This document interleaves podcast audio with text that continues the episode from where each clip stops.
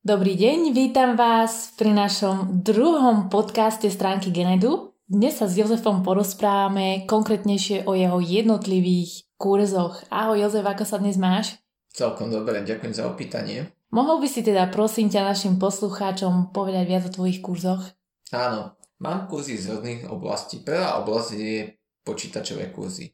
V nich učím ľudí pracovať efektívnejšie s počítačom. Napríklad mám ponuke kurz Práca s počítačom pre začiatočníkov, kde učím ľudí nahrávať počítačom, aby vlastne vedeli používať počítač efektívnejšie, aby nemuseli za každým, keď sa im niečo pokazí na počítači, volať technika. Ďalší kurz, ktorý sa týka počítačov, je kurz Office Guru, ktorý je pomerne žiadaný, lebo učí ľudí používať kancelársky balík Office, a to konkrétne Excel, Word, PowerPoint a posledný kurz, ktorý by som dneska chcel spomenúť, je kurz Zdravé sebavedomie, ktorý je pre mňa obzvlášť blízky, keďže aj ja som mal v minulosti nízke sebavedomie a veľmi by mi takýto kurz pomohol. Mm-hmm. Ďakujem ti za tvoju vyčerpávajúcu odpoveď. E, klobúk dole jednak, že si vieš takto verejne priznať, e, že aj ty si mával kedysi problémy so sebavedomím.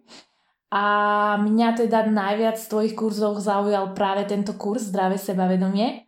Ale takisto poznám aj veľa známych, ktorí o sebe pochybujú, hoci sú pritom dosť šikovní ľudia.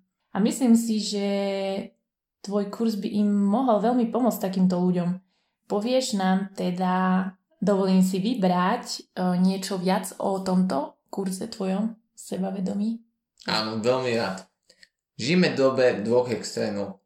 Na jednej strane máme ľudí, ktorí o sebe veľmi pochybujú a, a prezentujú sa nízkym sebavedomím. Čiže sú pasívni, tichí, neprebojní. A potom tu máme ľudí s umelým sebavedomím, tzv. narcistov. Mm-hmm. To sú ľudia, ktorí si myslia že o sebe, že sú úžasní, perfektní, majú radi obdiv. Mm-hmm. A len ich problém je, že nedokážu zniesť kritiku a ich sebavedomie je postavené na uznaní okolia a celkovo nejakej sláve a podobne.